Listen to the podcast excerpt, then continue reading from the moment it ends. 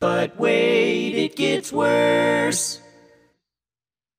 According to LA Times in June of 2021, across California's psychiatric facilities since 2009, more than 50 deaths were determined to be suicides from mistreatment and neglect of patients by staff. But wait, it gets worse.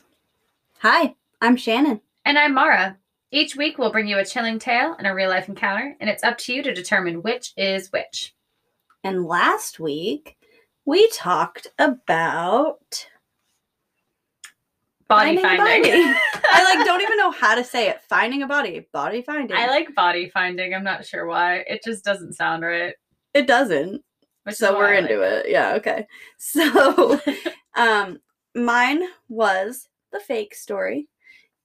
I'm really hoping that some people knew where it came from. Um it's called Thumpity Thump and it was from the second of three books called More Scary Stories to Tell in the Dark. I knew exactly what that was from like the second line in. Uh, Pretty much as soon as you said thumpity thump. I'm like, Unfortunately, oh. I actually didn't. Like, I am not super familiar with this story. The first one, the first book of the trilogy, was my jam. Yeah, Um, it was everybody's uh, yeah, jam. as as it was for everyone. This the second and third, I'm not really familiar with. So, well, I'm glad you did it. It was Well, a good one. and just so that everybody knows, Mara has all three, and she's gonna let me borrow them. So I'm very excited. Yes. Um, my story, which I'm sure a lot of people probably figured out, uh, it was the true story. It's uh, actually the Black Dahlia case. Um, I didn't say that in my story just because I didn't want it to be too obvious, but I did mention that it was Elizabeth Short, and a lot of people know that Right, Elizabeth Short yeah. is the Black Dahlia. Yeah.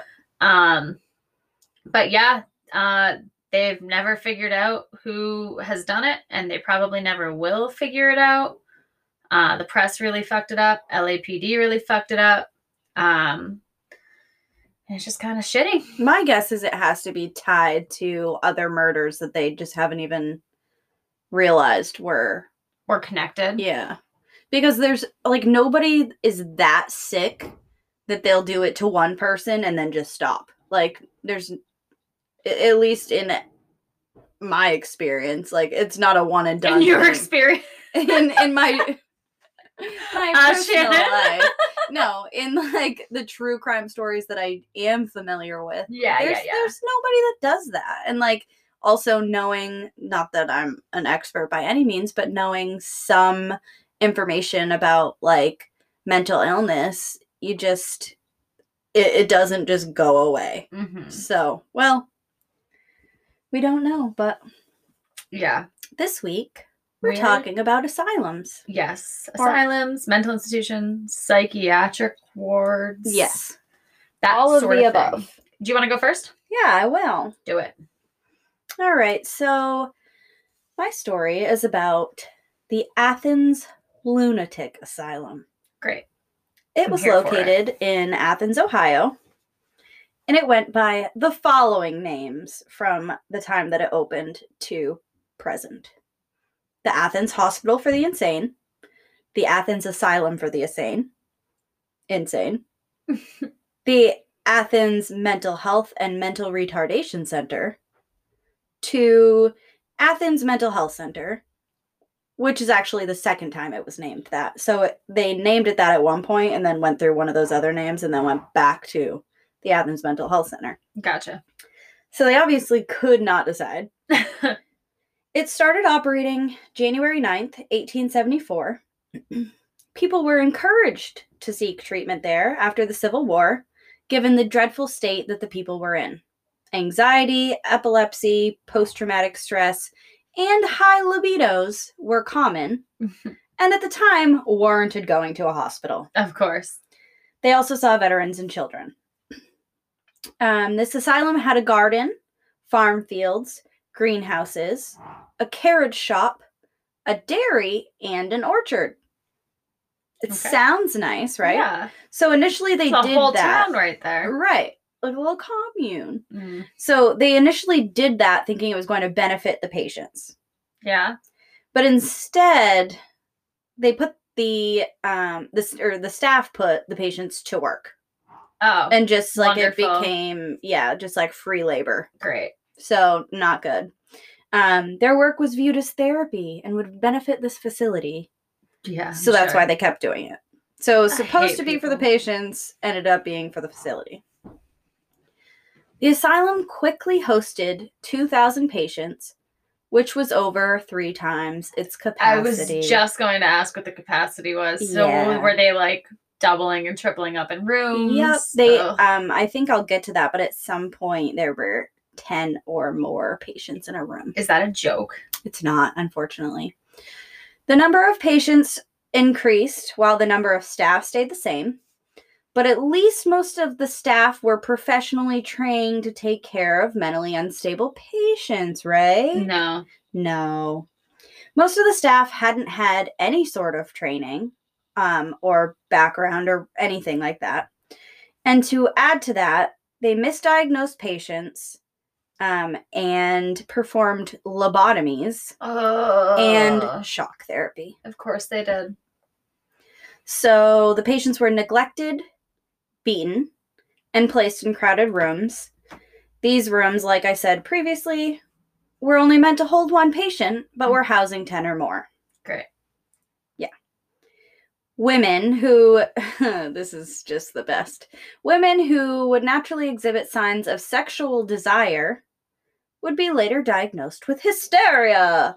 Naturally. Say that sentence again. Women Mhm. who would naturally exhibit signs of sexual desire So what exactly? What what what do they mean? Um, probably just like a smile, a smirk, an eye look. I don't know. I hate everyone. They were Women who just existed. Yep.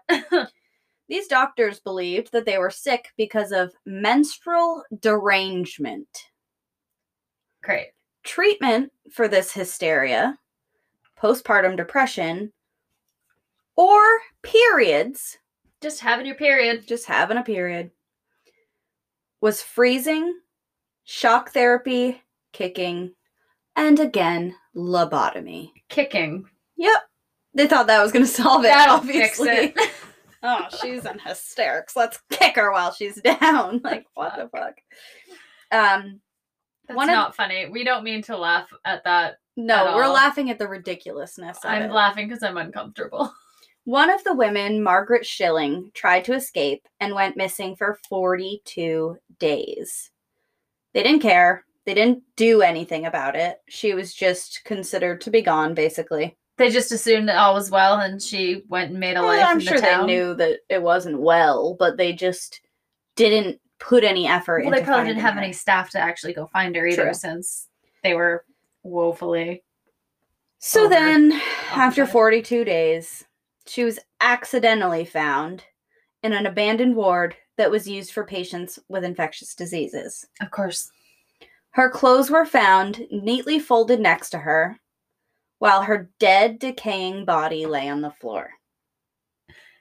Where it like they just didn't find her for 42 days. yeah, she was just to like in a different wing. Why? Nobody, nobody knows. Okay. Like an abandoned wing, basically.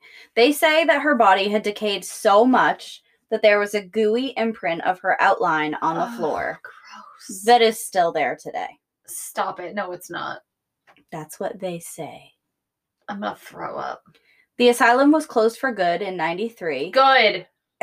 and Ohio University was built there. Shut up. Really? yeah. Um, there are currently 1,930 people still buried in the cemetery, located at what they now call the Ridges. I'm sure there are more than that too. Quite possibly. Um, but only those buried after 1943 have names and dates because prior to that year, they were each given a number.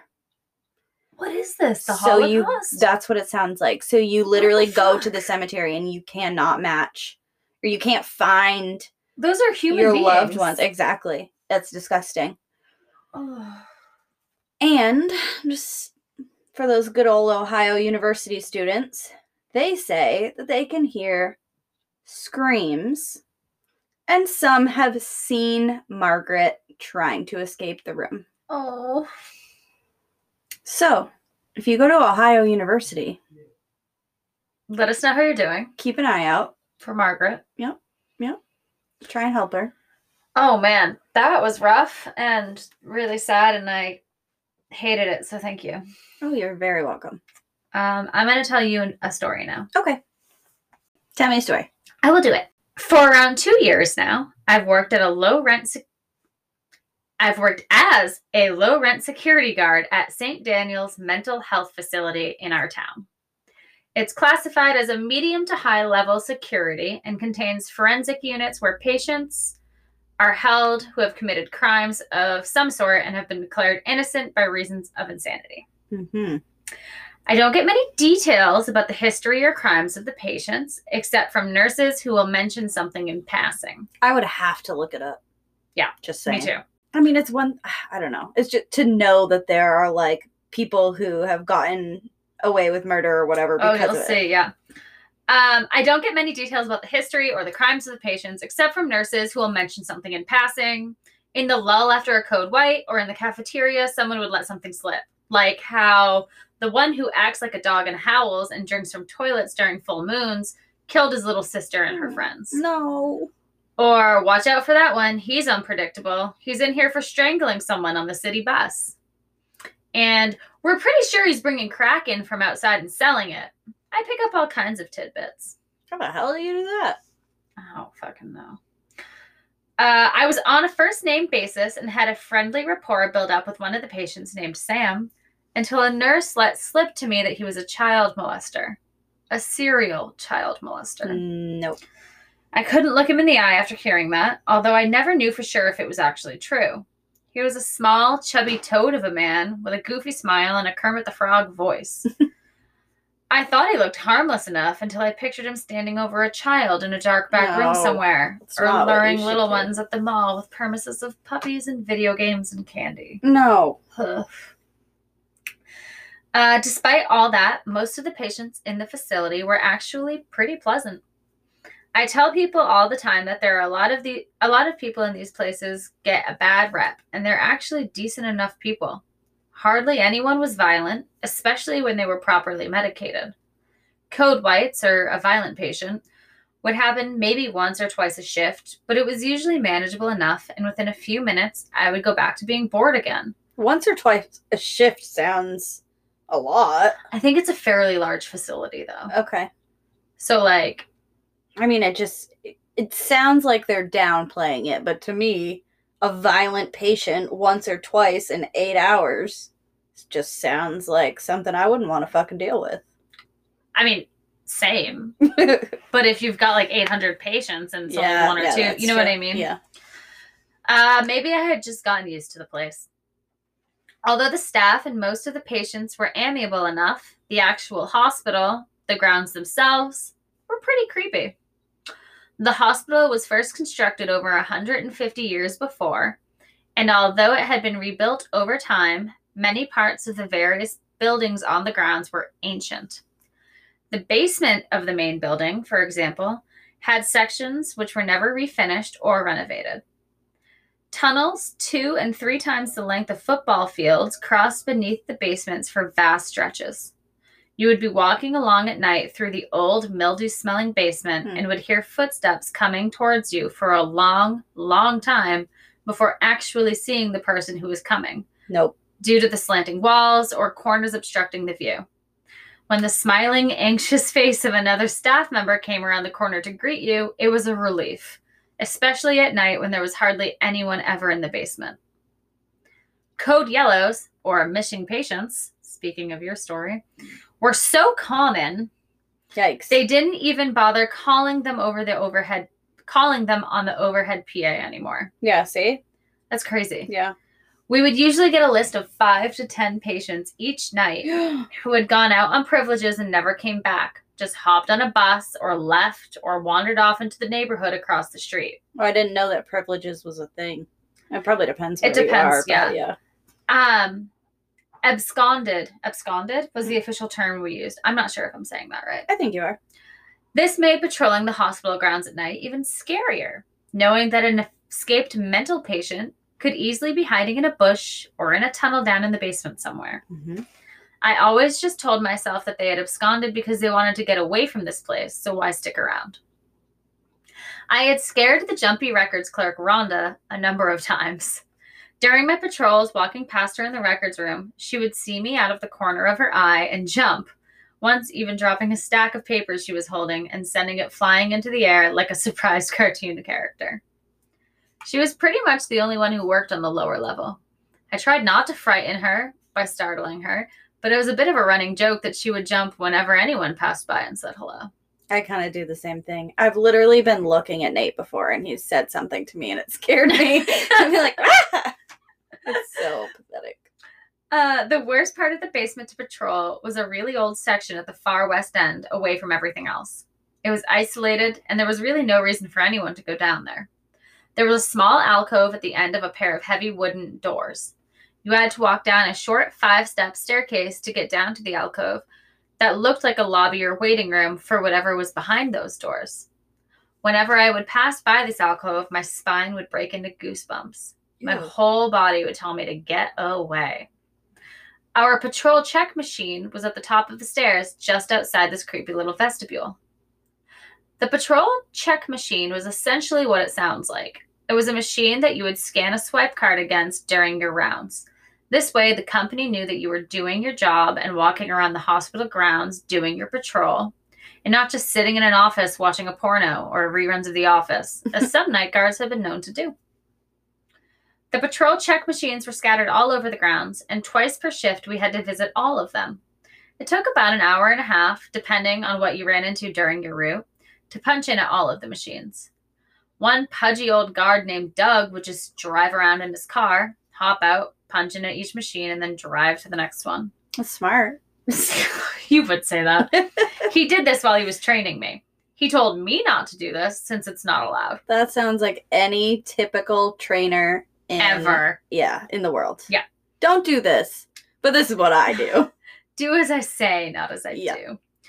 I explored the hospital by myself when I started on my own and discovered that 95% of the hospital was unchecked during his strangely absent patrol routes. Hmm. One day, when I went to go punch in at the patrol patrol check machine, I thought I heard something from down the stairs behind those doors. Nope. It sounded like a small child crying. Nope. I went down the stairs and looked at the door handles. A two inch thick chain was wrapping around them. The padlock was dusty and the lock was laced with spiderwebs. I yanked on it briskly, but it was locked tight. My hands came away covered in gray dust and spiderwebs. No one had been in or out of that room in a very long time. I listened closely, thinking maybe it had just been old pipes creaking, an alarm chiming, something like that. I put my ear up to the thick wooden door. There it was again. The unmistakable sniffling sounds of a young child crying. It sounded like a little girl. Hello? I called through the door timidly, frightened of what I might hear call back to me. Hello? Is someone there? Yeah, I'm here. I'm a security guard for the hospital. Are you okay? How did you get in there? I don't know. She began to speak quickly and unintelligibly, but before before becoming understandable again.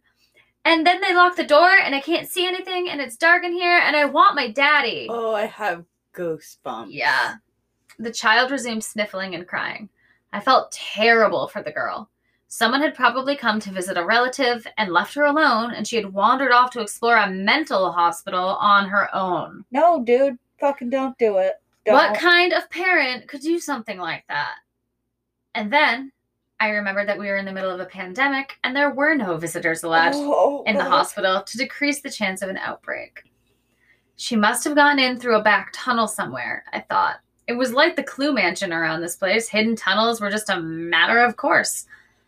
I seemed to find different mysterious old sections of the hospital every day, and side tunnels branched off in so many directions it was nearly impossible to explore them all. Some were dark and dusty and cobweb covered. It was obvious nobody had explored them in years. The place was so massive it seemed like there was no end to the ancient and unusual sections that were no longer used, especially in the basement. People in town called the hospital the sanitarium, and its mysterious tunnels had been the source of local rumors and legends for years. I'm going to get you out of there, kid. Just hang on for a few minutes. Can you do that for me? I paused and waited for her to answer back, but she didn't. Hey, my name's Jordan, I said, softening my tone. What's yours? There was no response for a long few moments, and then the voice answered back, Samantha. That's all she would say. Is this the second Samantha in this story? Or Sam? No, Did I have one in my story? No. no. You know what's really weird is when I first was reading through this story, I felt like that sounded super familiar too. And I don't know why. And then the only thing I could think of was in Frozen 2 when Olaf is like, Samantha? I don't know anybody named Samantha. I all I do love think that of. part. Um, But no, yeah, I was like, that I sounds legit familiar. do have like goosebumps right now, just like kind of knowing or assuming what's gonna happen, or like assuming what is happening. But also, I really feel like we've said the name Sam or Samantha within the last like ten minutes. We haven't. But that's super Okay. creepy because when I read the story, I felt like a weird familiar feeling too. That's, I don't like that. Okay. Anyways, I looked at the key ring I had attached to my belt. It was the smaller ring, not the big one that had every conceivable key on it. This one had a copy of the Grand Master key, which opens basically every door on the premises, aside from a few seldom used ones. Padlocks were an exception. These were not often opened, and locked off old closed off sections like this door were not expected we were not expected to go to on our rounds. So only the supervisor's ring held the keys for these locks.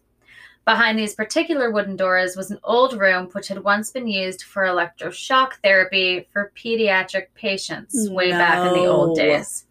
It had been closed No. up forever in the 1970s. Well, she's been in there for a long fucking time. Knowing I didn't have the right key for this lock, I pulled out my radio and called in the supervisor. Nothing came back. In the basement, the radio signal was terrible, and our old walkie talkies had range issues. I have to go upstairs to get help, Samantha. You're being very brave right now. I'm gonna go get your dad and the key for this door, and we're gonna get you out of there. That is so sweet, first of all. I know. I waited for a few moments, but she wasn't going to say anything. Who knows how long she'd been in there for? I bolted back up the hallway towards the staircase, pulled up my belt as I ran, and heaved the keys and radio equipment, jingling and rattling. Made it back to the main floor and called again on the radio for an answer. Hey, come in, Philip. I called over the radio, hailing my supervisor. A few long moments went by, and then I heard a crackle of static, and his voice came back. Yeah, I'm here. I was about to tell him the situation when the PA beeped loudly overhead. A monotone airline pilot voice spoke clearly and distinctly with evident boredom. Code white, E is an Edward 3, code white, E 3, code white, E is an Edward 3. There was a loud click and loud click as the PA shut off. Perfect timing, I thought to myself. Philip, can you hear me? There's a kid down here in the basement in a locked room. I heard the code white. What do you want me to do?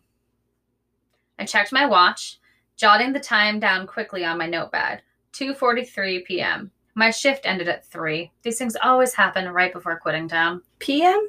PM. Weren't you expecting it to be like I definitely midnight? thought it was in the middle of the night, yeah. Whoa, uh, okay. We need to deal with one thing at a time. Is she safe? I'm all the way at the other end of the property. I need you to respond to the code white if you can. He didn't say what we were both thinking that the only other security guard on was Doug, the disgruntled, overweight guy who had trained me by driving around the parking lot. Doug doesn't do shit. He would not be a good person to rely on in an emergency. I'll just put it that way. His work ethic and motivation were questionable. Why is he still working there? I Oh, don't I hate that know. shit. Uh, I honestly don't know. Who knows how long this kid has been stuck in that room? It's the one in the basement down at the west end behind those giant wooden doors. Oh, uh, wow. I could tell he knew the room I was talking about. There were only a few guards who had there were a few guards who had bad feelings walking past it. I wasn't the only one. Okay, I'm gonna run back. Just go to the code white and I'll head to the basement, Philip said. I put the walkie talkie back in its holster and I ran down the hall, opening doors too quickly and bolting through them. I had to run to the other end of the main building, so it took me a few minutes to get there. One nurse shook her head at me as I walked into the unit and immediately threw some heavy shade my way. What are we even paying you guys for? We already took care of it. Bitch. This particular nurse and I had never gotten along. She was an older RN named Marianne who had worked there forever. She was the queen bee type, and during her shifts, there was no doubt about who was running the show. I walked further into the unit, ignoring her, and pulled out my notepad so that I could fill out my report before going home. I talked to a male nurse quickly, anxious to get back to the basement. It was so weird. He was looking out the window and started freaking out and screaming and throwing his pudding at the wall. At least that's what his roommate said, and he's usually reliable enough. They pointed me in the direction of the roommate, Mike. I knew him from around the place. He was pleasant and kept to himself. He told me that he didn't see what had upset the other guy so much, but it was definitely something or someone outside that sent him into a frenzy. He had run away to get a nurse, and I told him that he had done the right thing. With my notepad full of my rec- requisite details, I hailed Philip on the radio again. Hey, bud, did you get her out yet? Guess it's going to take a while to find the key, huh? Uh, there's nobody down here. I got the door open a minute ago and the room's empty. Told you. I swore and ran downstairs, trying to figure out how he had gotten the location wrong. I'd even given him I hadn't given him enough detail on the location. I got down to the basement and ran down the long corridor back to the west end. When I finally got there, I saw that he had gotten the location right after all. He was standing outside the room, dusting off his hands and looking at me. I left it open so you could take a look. There's no little girl. You sure you heard it coming from this room and not over like an air vent or something? I told him I was sure and that we needed to call the police. I double checked with my flashlight inside that terrifying room. Most of the old equipment had been removed, so it stood bare and dusty. The few remaining pieces of unidentifiable hardware bolted to the walls were covered in cobwebs. Yuck. The feeling of dread that I felt like an aura around the room intensified the longer I looked inside. I couldn't bring myself to step inside. I know, I'm a coward. but Philip told me that he had checked and I knew that he was reliable. He was a volunteer constable with the police department on his days off, waiting for a real position to open up, trying to get his foot in the door. I stepped back, unsure how this was possible. Maybe the child had gotten out the same way she had gotten in. We checked, and no one had come to the hospital with a child named Samantha that day. No children had been in the building at all. The police took a report and said they would cross reference the case if any girls named Samantha were reported missing. But at the moment, there weren't any open cases involving someone by that name in the area. We did a sweep of the basement and checked everywhere. I stayed three hours late, not caring if I would get paid for my time. The hospital was so large, it felt like we were searching for a needle in a haystack. Doug even surprised me by staying late and helping to search, although he didn't cover a lot of ground. by the time we were done, Philip was looking at me strangely. You sure you heard a little girl behind those doors? The lock hadn't been touched for decades by the looks of it. I don't see how anyone could have gotten in there. I left work dejected, feeling like people had begun to think I was crazy. But I had heard a little girl down in that room. I was 100% sure of that. The police assured us that they were going to follow up, but I couldn't help but think that I was failing that little girl somehow. Hmm. Where had she gone? Is that is that it? Mm-hmm. Okay, first of all, I'll tell you where she went. She was never there in the first place. Or she was, but hasn't been there in a very long time. right, like since- 40 years. Yeah. I and she probably I don't. I don't like it. I also don't like that they don't seem to acknowledge that it could be a ghost. Yeah. Why? Which is like confusing to me. And then I also want to know what the code white was about and what that dude saw outside. true. Yeah. I wonder how long that dude had been there. Because Yeah. maybe he knew Samantha, saw her ghost outside, flipped out because she's been missing for 45 years, and that's what sent him into a frenzy. oh! I've figured it out basically, so Yeah, I think I think you're on it. Uh there is a part 2. Yes. I don't know if we want to take the time to read it right now, Do you want to give it a little skim and tell me if it's worth it? It's really long. It looks very interesting. Maybe we'll leave it here and either start with that next week, Ooh. or maybe I will read it and decide it's not worth it. But either way, I feel like we should stop here. yeah, yeah, you're And right. then- you're right. You're right, You're right. And then we'll uh we'll figure it out. Uh so that's that. I had Um, goosebumps like multiple times throughout that story. Yeah, it freaked me out. I was like scared. I was like reading that story home alone and like kept looking out the windows. Like I was creeped out. Uh, we'll be back next week to tell you which one of our stories were a real life encounter and which one was fiction. We'll also include the credits to this week's stories in the show notes for next week. And what are we doing next week, Shan? We're gonna have new stories for you coming at you. Stories. Uh, looks like next week we're gonna cover evil women. I'm very excited about this. I feel like we've got lots of material. We could just watch Snapped. Yeah. Oh, plenty of material. um yeah so we'll be back with that next week. Uh you can submit your own personal stories to but wait it gets worse at gmail.com please do that. I want to hear your stories. We want to read your stories. We want the rest of the world well the rest of our small audience to hear your stories as well. Uh, you can also find us on instagram at but wait it gets worse Thank you for listening to us. bye. Bye.